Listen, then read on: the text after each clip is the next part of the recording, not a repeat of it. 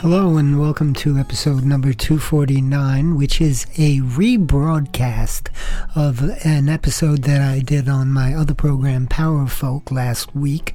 And uh, it's special enough that I decided the people who regularly listen to Mostly Folk might have missed it. So here it is uh, in its entirety uh, with a couple of changes here and there. But uh, in case you're wondering about the difference in the music, that's the reason.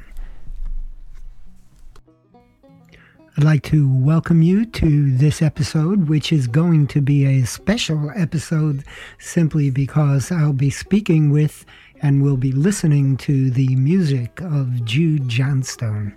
And Jude has a brand new album that's soon to be released. Uh, it may have been released on January 1st. I'm not really positive. Jude didn't know herself when I spoke to her, but the name of the album is A Woman's Work. And it's Jude's seventh album. Now, let me just tell you a little bit about Jude before we uh, play a song. And uh, this is straight from Wikipedia, so it's nothing that I possess or information that's strictly owned by me.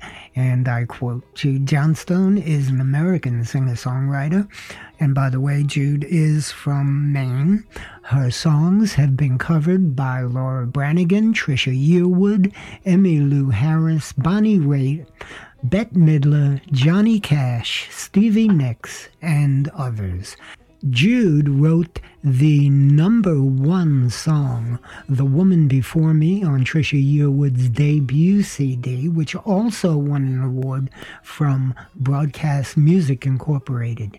In 1997, Johnny Cash won the Country Album of the Year Grammy for American 2 Unchained, for which Johnstone wrote the title track. Bonnie Raitt said, Jude is one of my favorite singers and songwriters. Her fertility in regards to songwriting is truly awe inspiring. So let's start it off with a song that helped Johnny Cash win a Grammy. Here's Jude Johnstone with Unchained. I'm Martin Martello, and welcome to Mostly Folk. I have been ungrateful and I have been unwise, restless from the cradle. But now I realize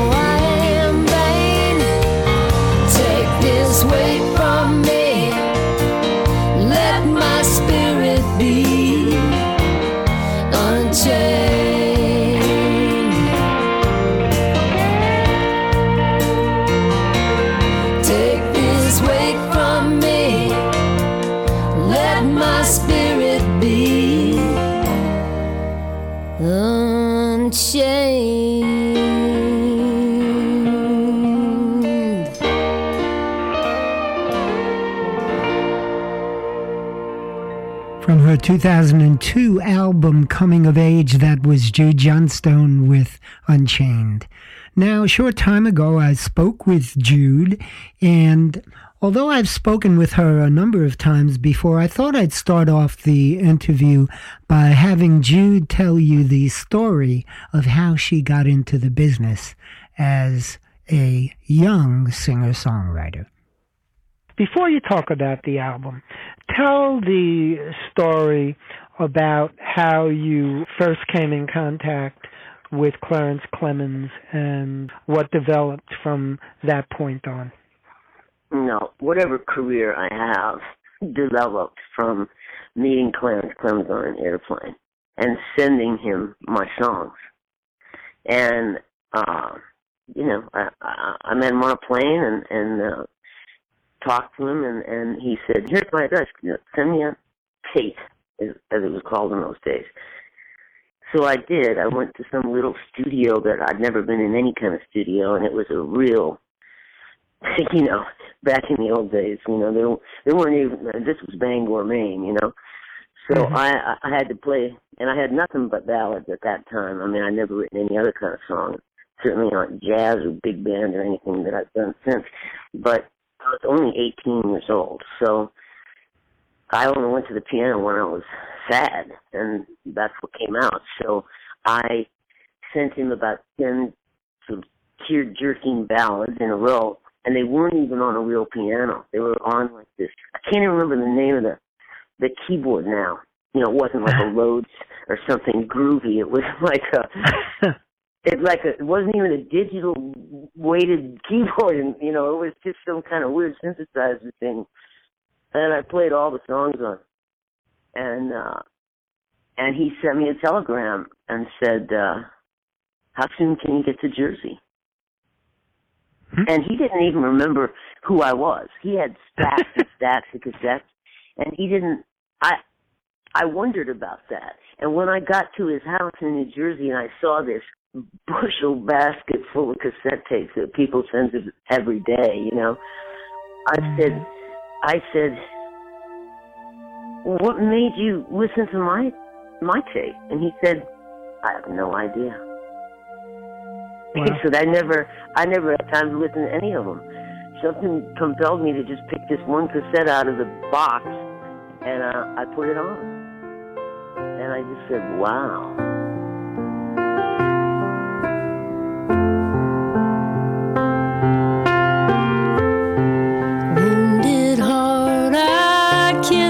Can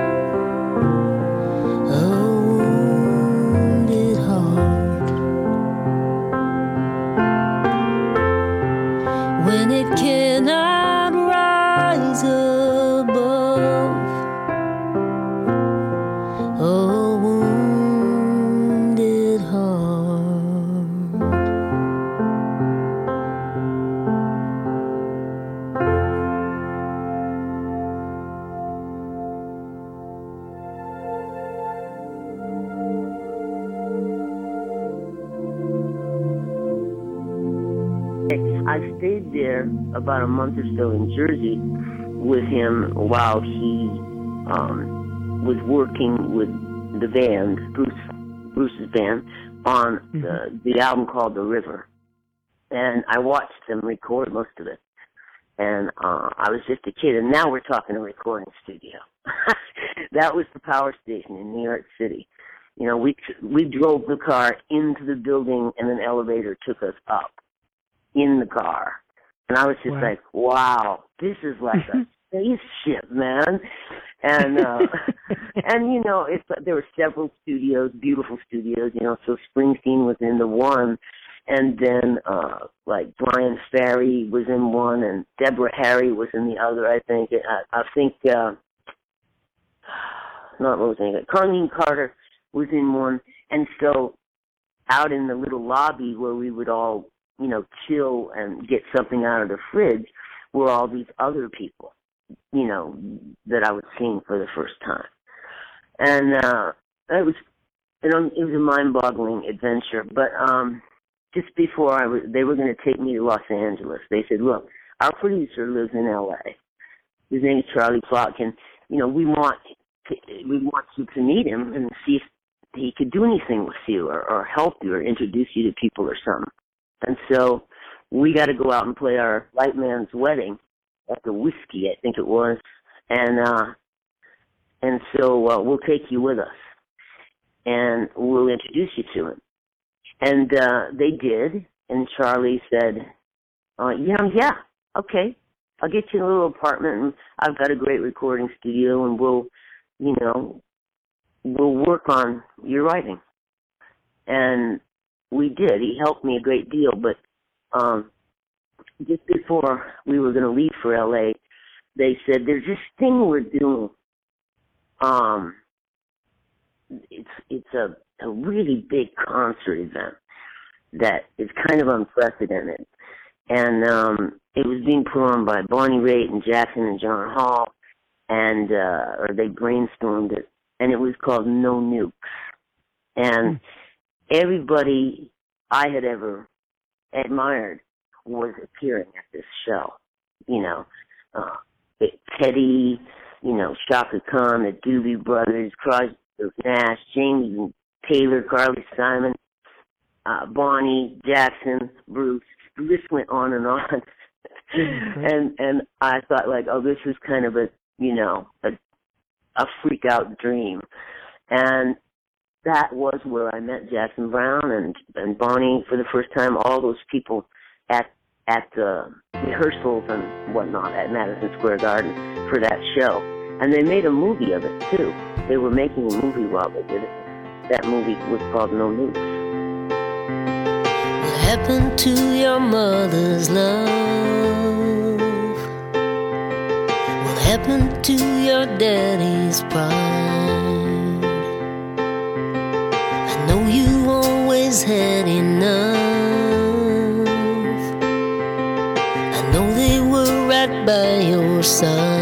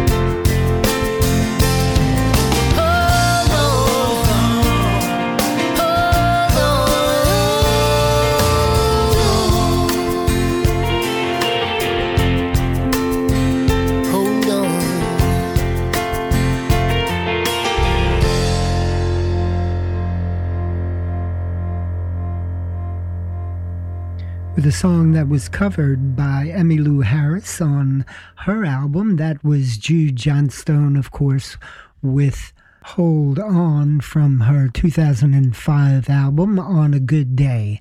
And by the way, the song I played a while ago, Wounded Heart, came from Jude's album Coming of Age, released in 2002. You're listening to Mostly Folk, and as a reminder, if you want a complete playlist of the program today, you can go to mostlyfolk.org, episode number 249, Jude Johnstone, and uh, it'll be there along with some photos and what have you. Now, as I mentioned before, so many artists have covered Jude's songs. So I asked her this question. I find it also amazing insofar as the fact that your music has been recorded by so many people, so many big artists, that residual wise, you would be getting something back from that.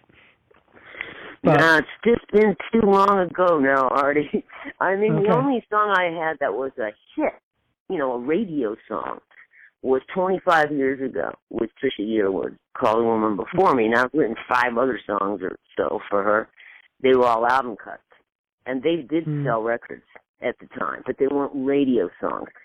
So the only money you keep getting, you you know, over the years from BMI is money that you're going to see uh, from a hit that you wrote.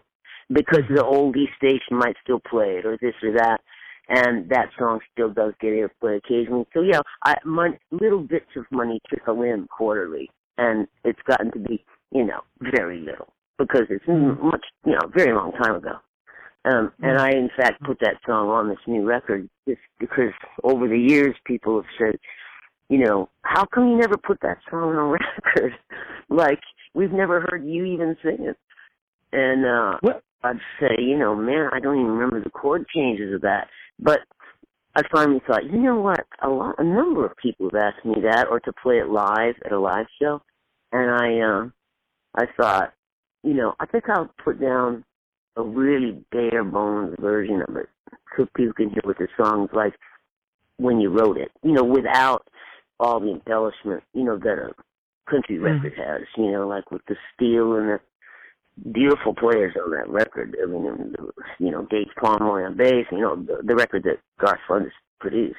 So I just did it with piano and cello. You know, for just to- you know, kind of just to underline. You know, this is what this song sounded like the day I wrote it. I can see you turn away when I ask what for. You say it isn't anything. I'm not so sure something underneath the skin won't let you be, and you try to keep it in. But I can see the woman before me must have been hard on you. Is that hurt in your eyes? I never put you through. Sometimes I think you must be talking to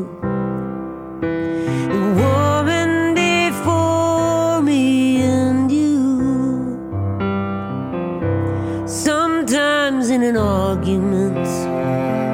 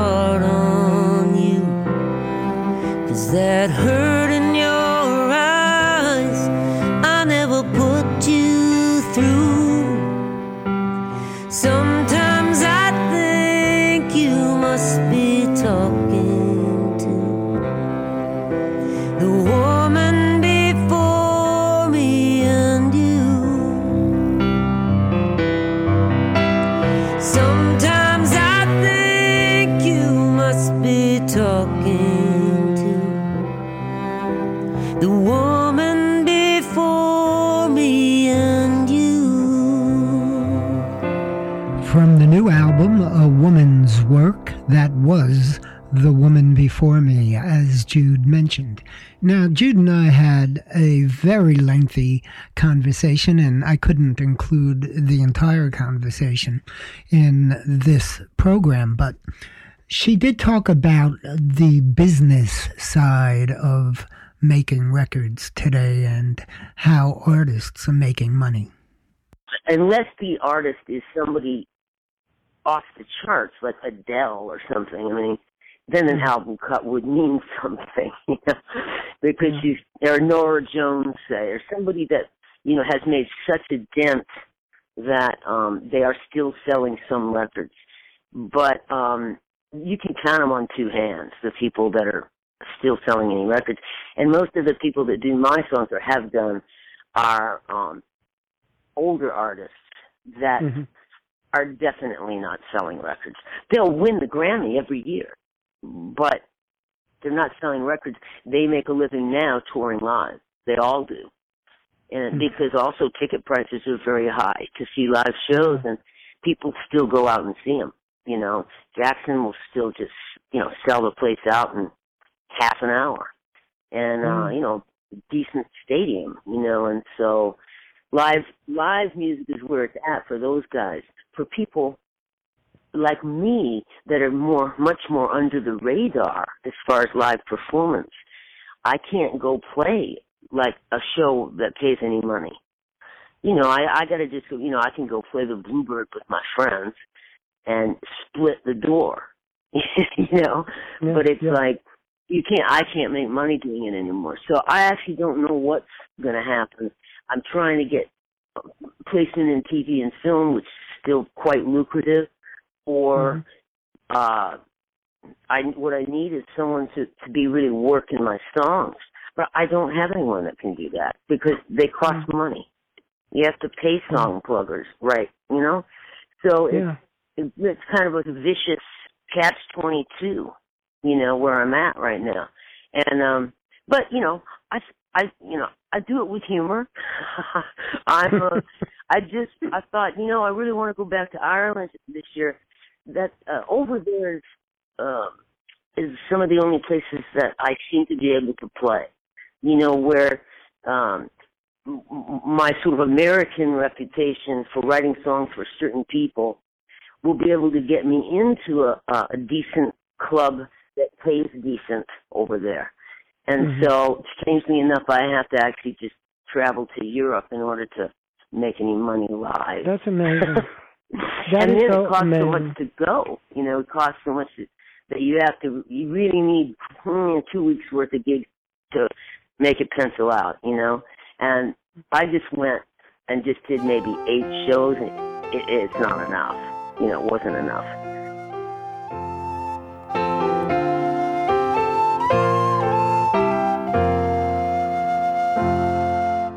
On the road to Rathfriland, I called out your name, and I wished you were riding beside me. But I knew that I had to be here with the pain, and only my conscience to guide me. Well, it rained all the day till turned to snow. Just the way that our love had gone stormy. But I had to be strong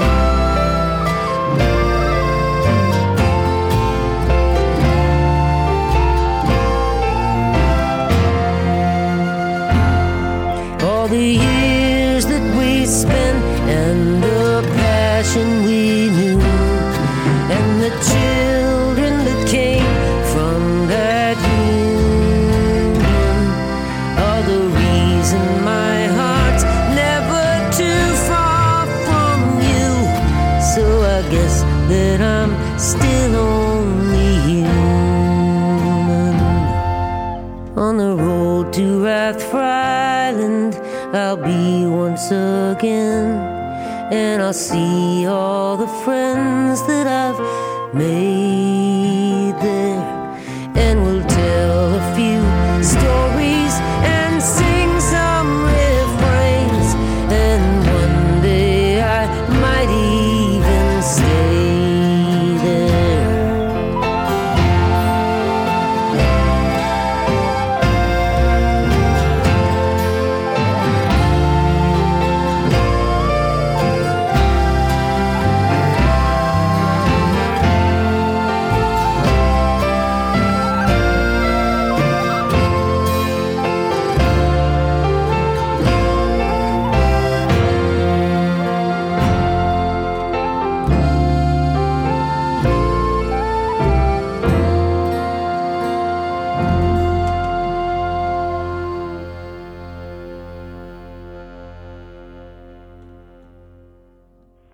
Just, I get Yeah. to play with amazing people over there.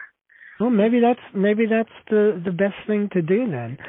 Um, you Well, know, it might- is. You know, even living wise, it might even be better. We don't know what's going to happen here in this country, so um, That's for sure. maybe I'll it'll be what, an impetus. My Irish friends are just as worried about what just happened over here as we are. And I mean, it's you know, it's a global scene, and they were just going, "Oh my God, you know, what, what, God help us all."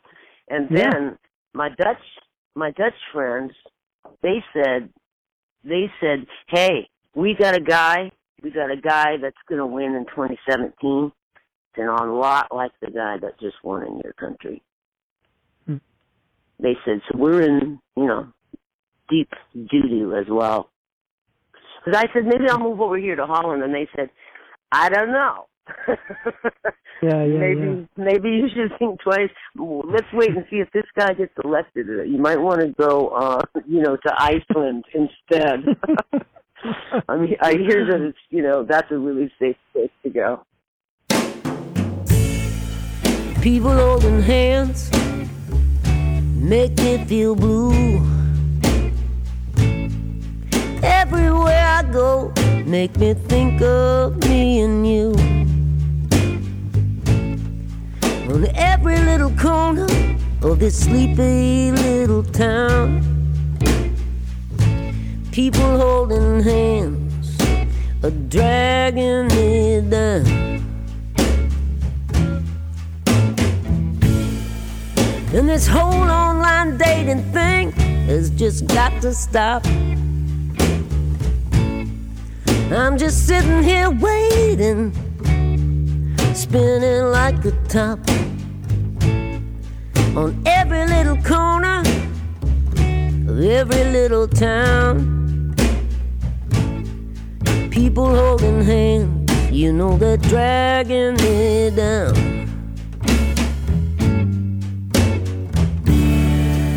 I know you're out there somewhere on another hike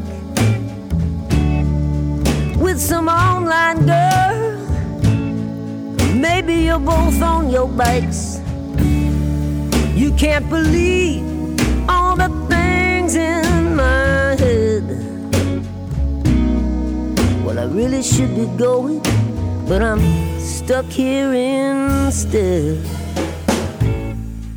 People holding hands in the middle of the day clogging up the sidewalk, always standing in my way. And I'm just trying, I'm just trying to get through this little town. People holding hands, but dragging me down.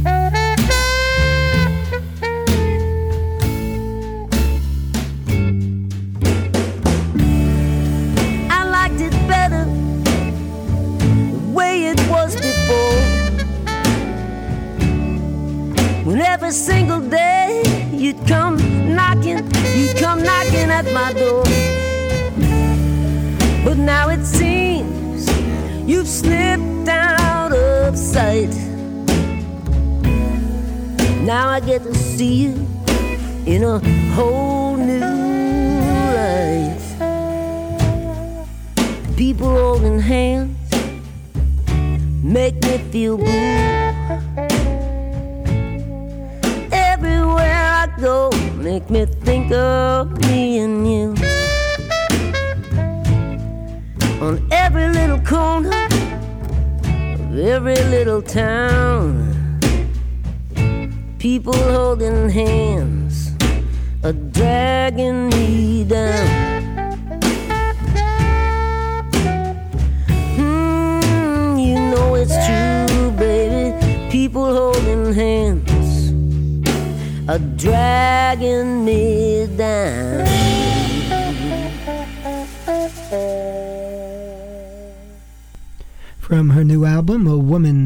that was Jude Johnstone with People Holding Hands.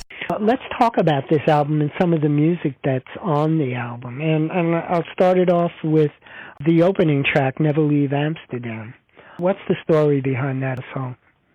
Well, you know, I've been going over there for four or five years now since I started going to Ireland, Holland, Germany, Sweden, um, you know, Belgium. I fell in love with both Ireland and Holland right away. I mean, I had never been away, you know, so far.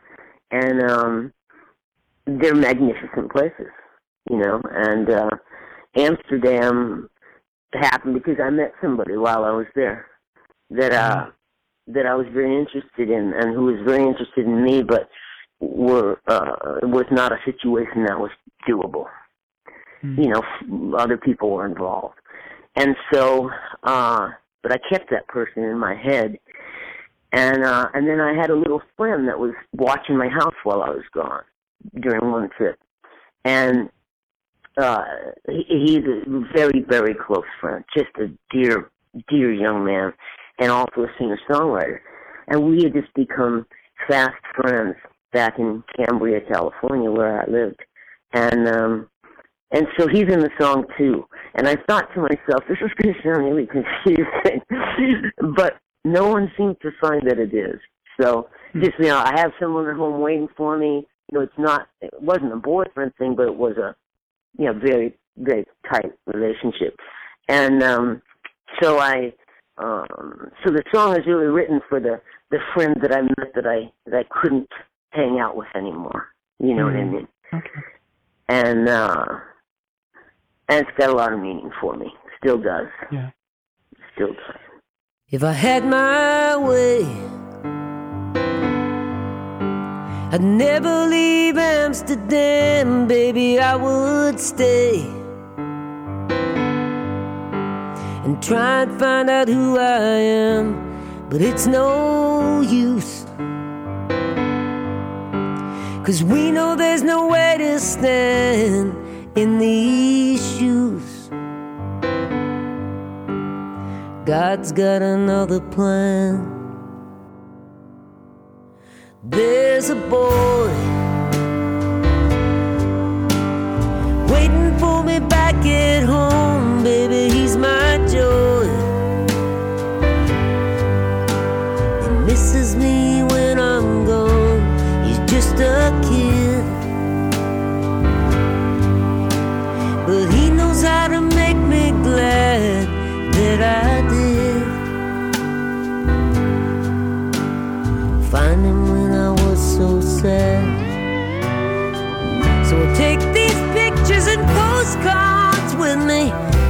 Write your name on the sand.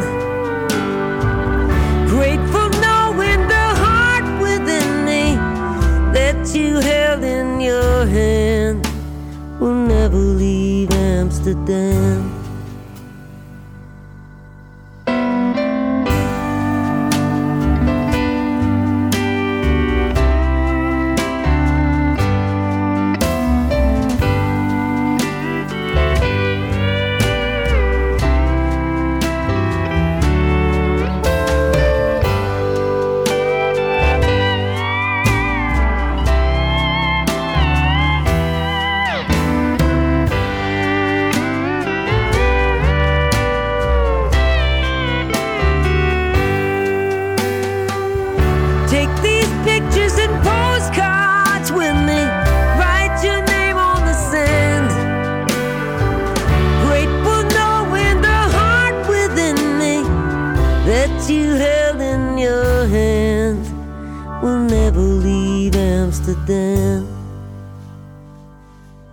If I had my way.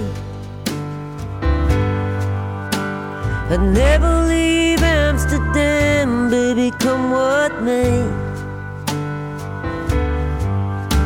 But that's not the kind of girl I am, so although I know I gotta let loose of your hand even as I go.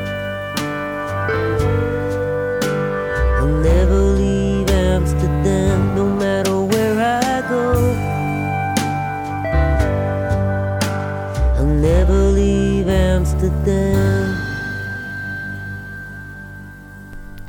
listening to Power Folk here on Blues and Roots Radio.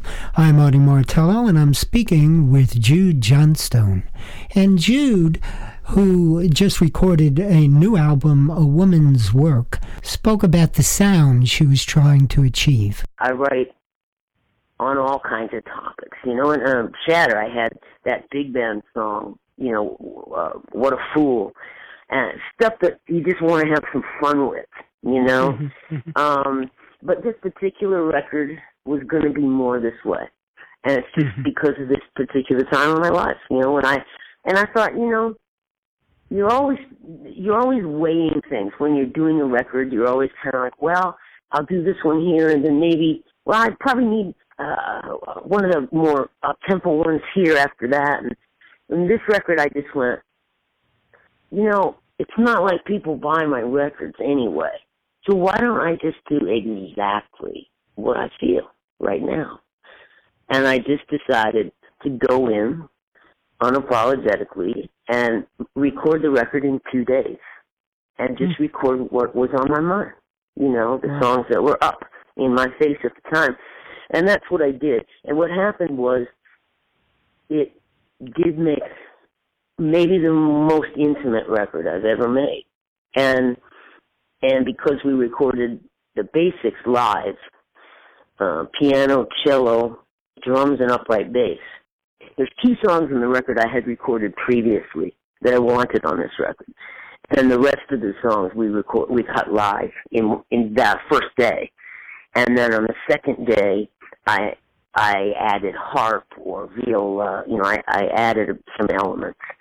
Um, Linley Hamilton, my Irish friend on trumpet, he of course mailed me that part, you know, back, and because we can do that sort of thing.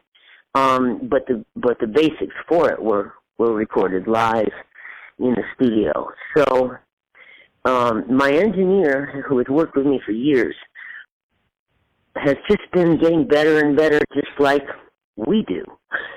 And yeah. Mm-hmm. I just never got, we had never achieved the piano vocal sound that we achieved on this record. And that's due to him and his, uh, you know, his knowledge and uh, experience. And we noticed it immediately. We heard it back, and he has a new, a newer piano in the studio that was a killer for recording. Mm. So we were all being affected by the this this intimacy that was achieved that not only emotionally but technically. And so it sounds much more like like I'm in the room with you. And I I'm really pleased with that sound.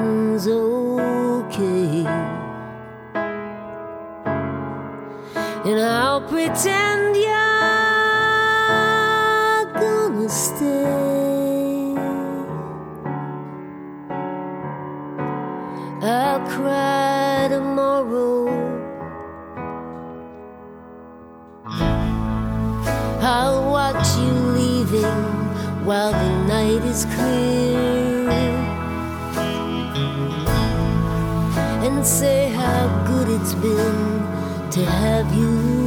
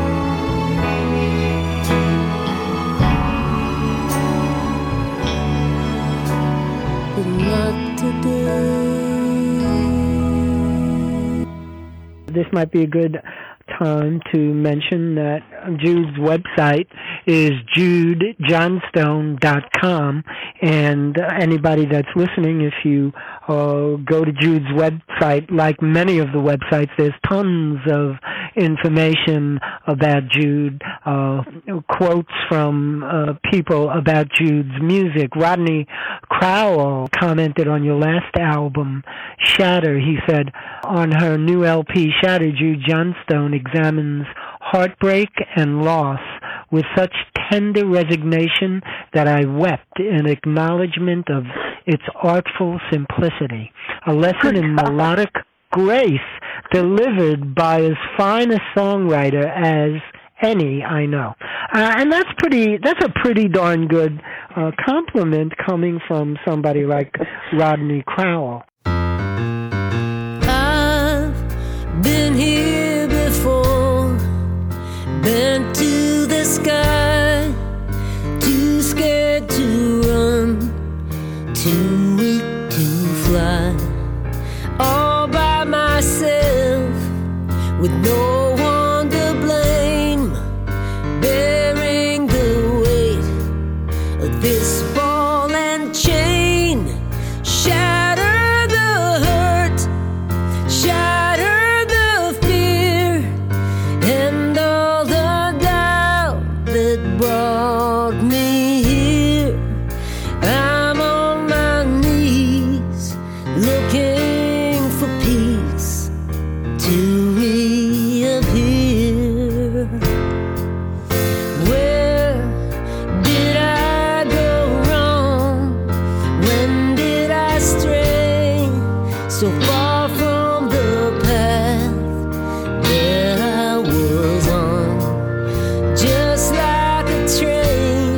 train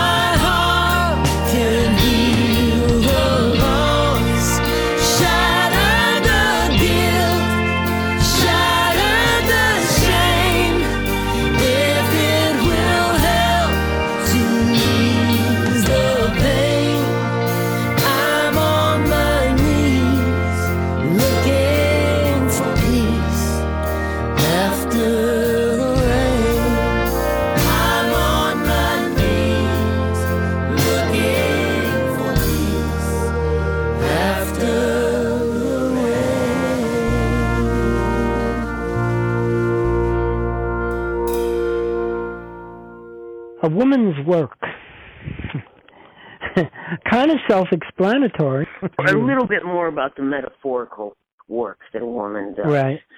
obviously, but um, no, not to disclude, you know, the uh, the incredible amount of work that women do often at home w- while the husband is working, you know, and uh, raising children and having children and everything else.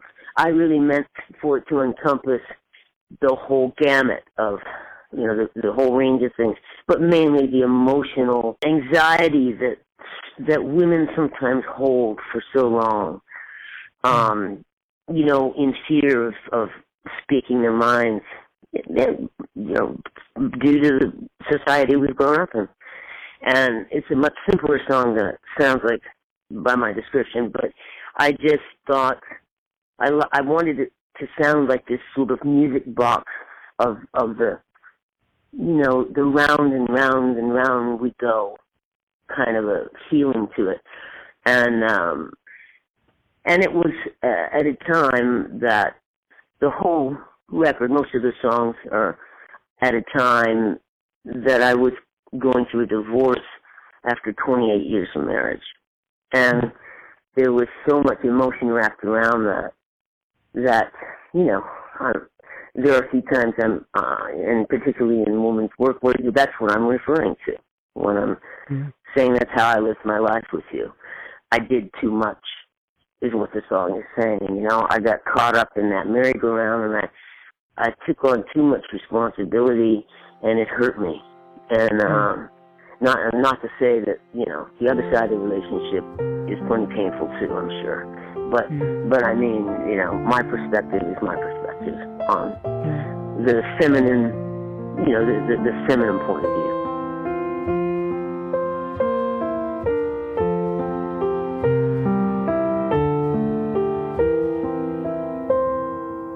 A woman's work is never done, not even when she's all alone. After such a long, long time, out of sight and out of mind. A woman's work is never through, it's how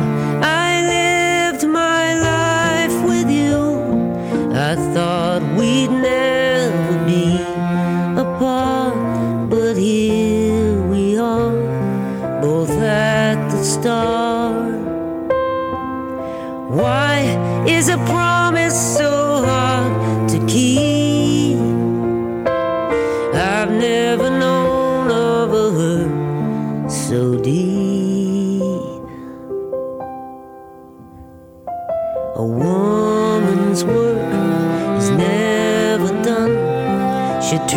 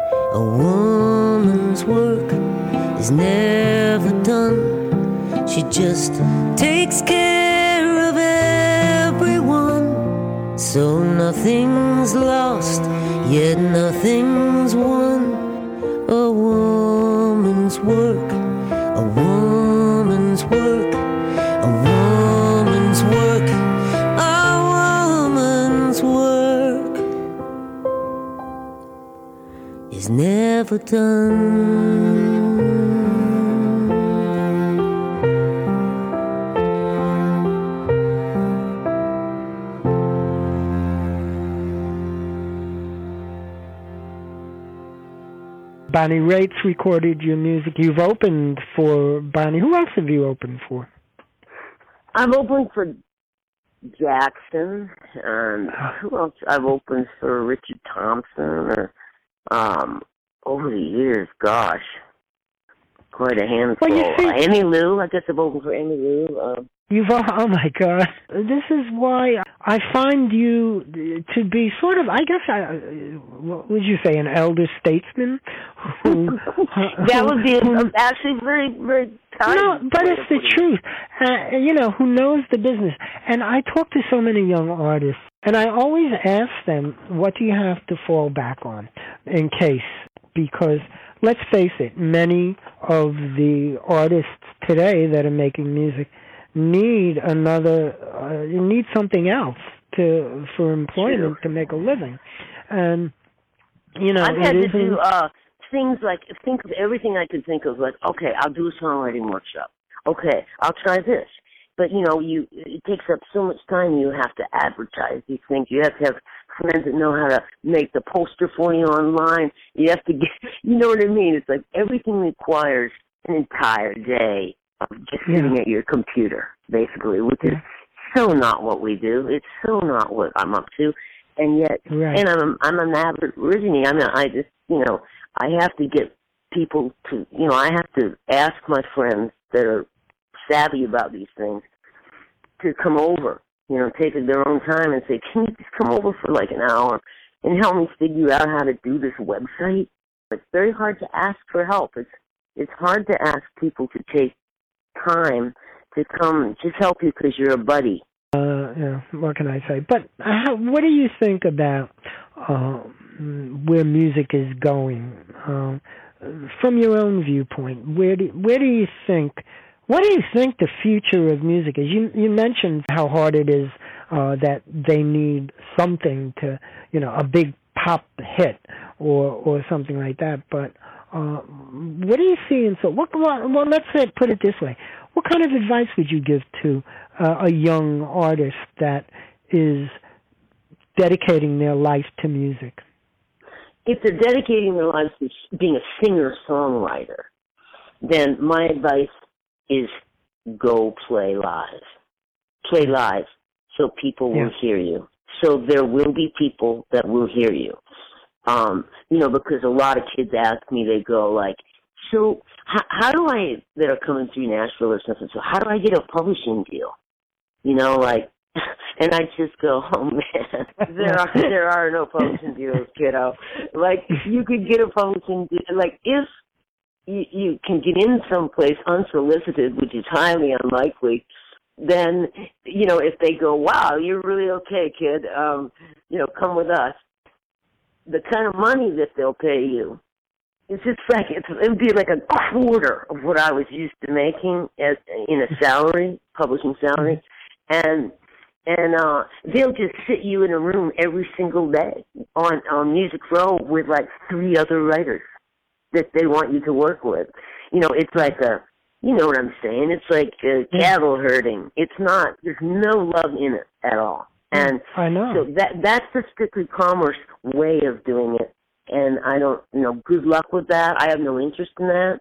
And um, but but you know, if that's what you're looking to do, I I don't know how else you do it. You come here, you play live, and then you meet the people that have deals like that, and Mhm. then you get them to introduce you to their the publisher.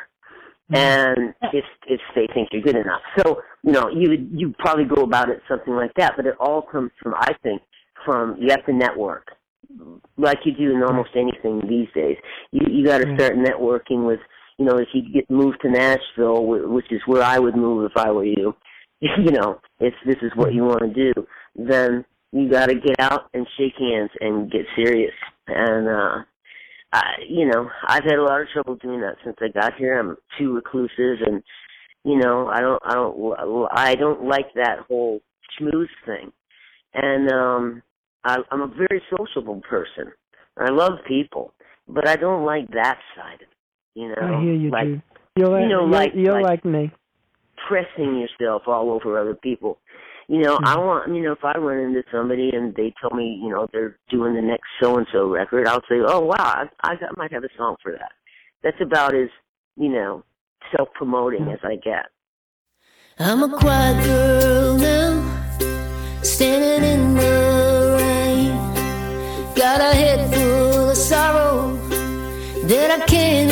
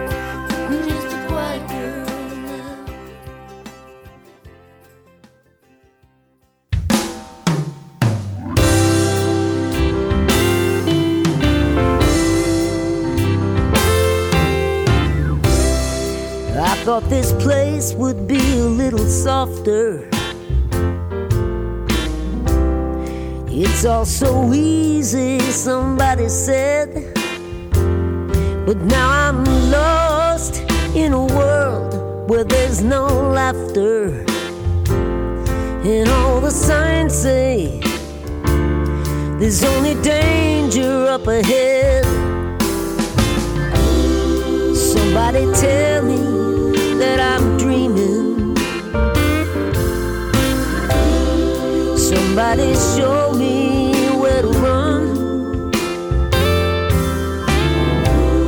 Maybe I'll find my way tomorrow. But today, I can barely see the sun. I guess I'm stuck between a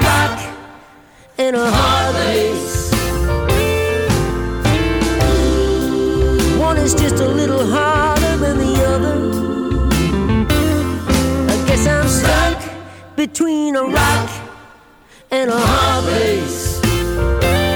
Won't somebody please? Please, please turn me in the water?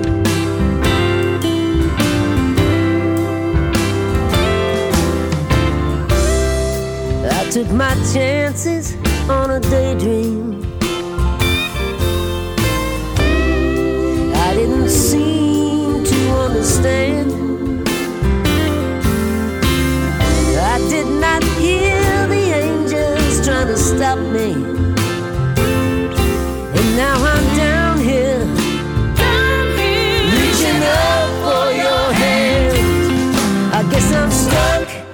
Between a rock and a hard place. One is just a little harder than the other. Yes, I'm stuck between a rock and a hard place.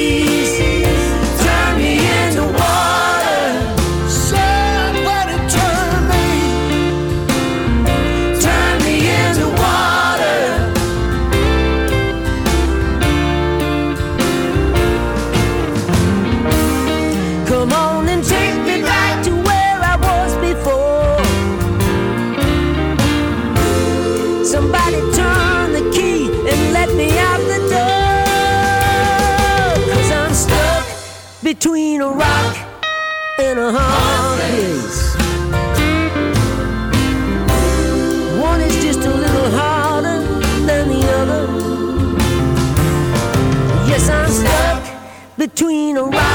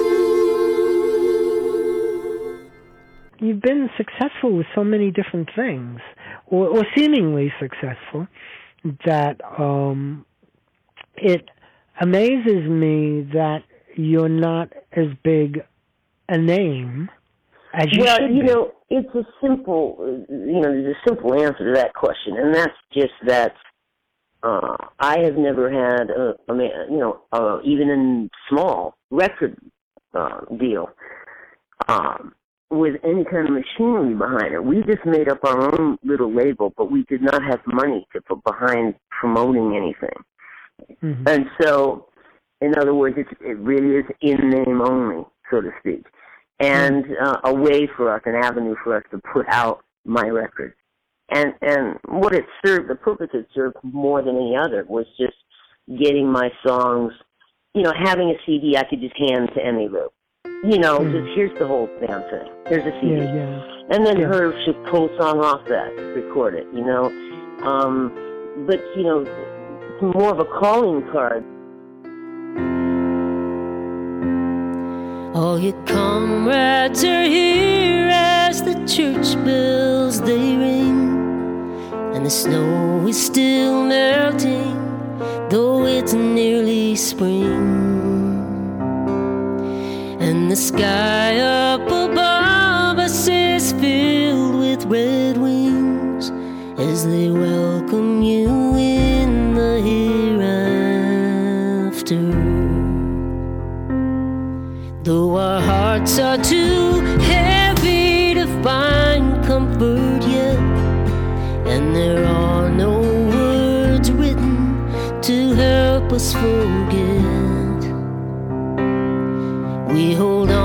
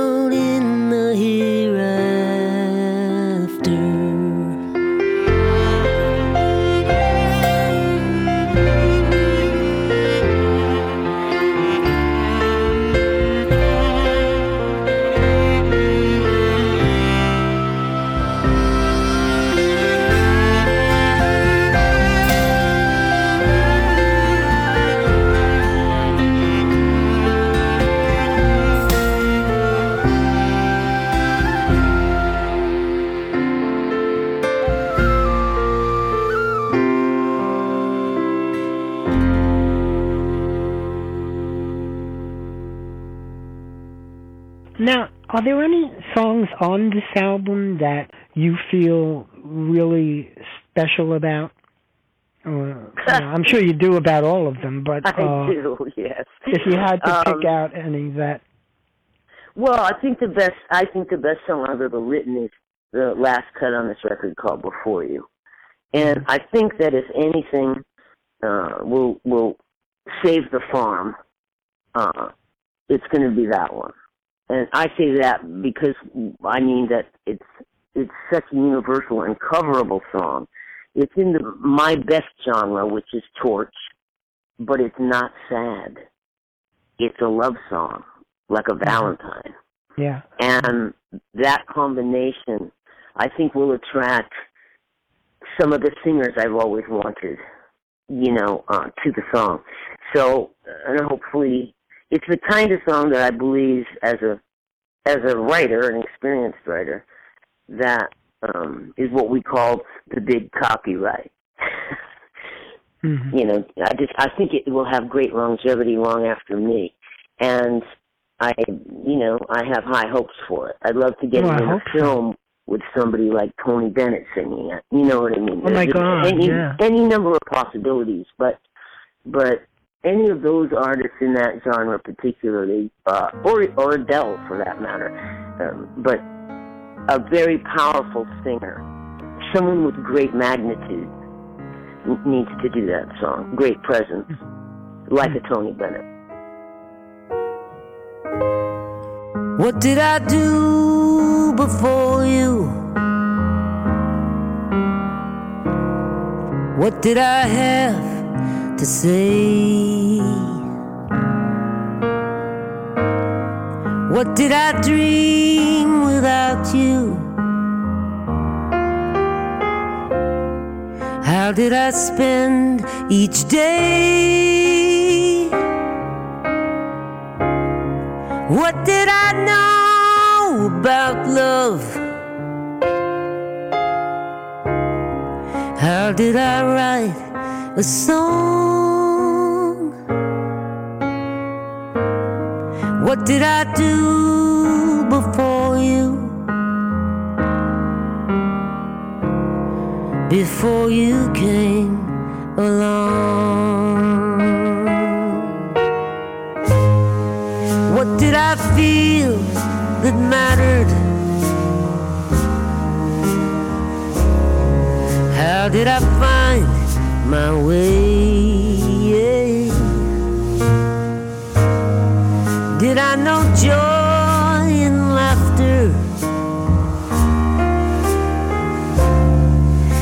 Was the sky just gray? Tell me I don't remember if I was lost or found.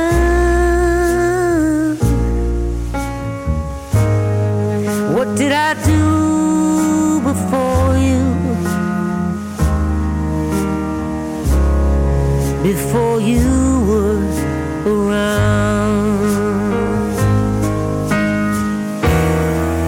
Do you go on forever?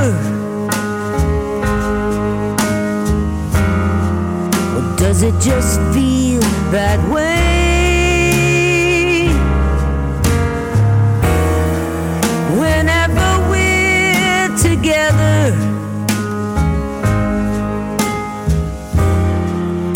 There's so much to say.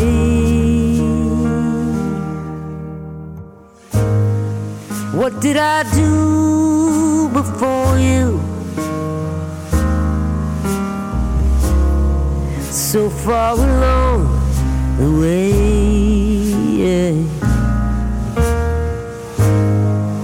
Without my friend to talk to,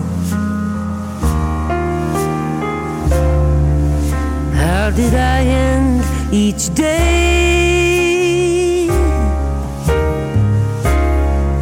What did I know about love? Whether it's right or wrong.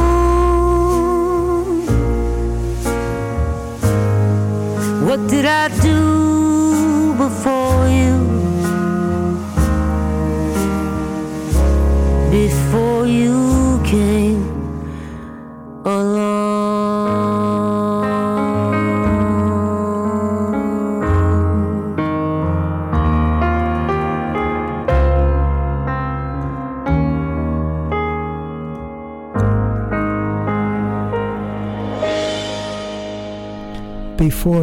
from her new album, A Woman's Work.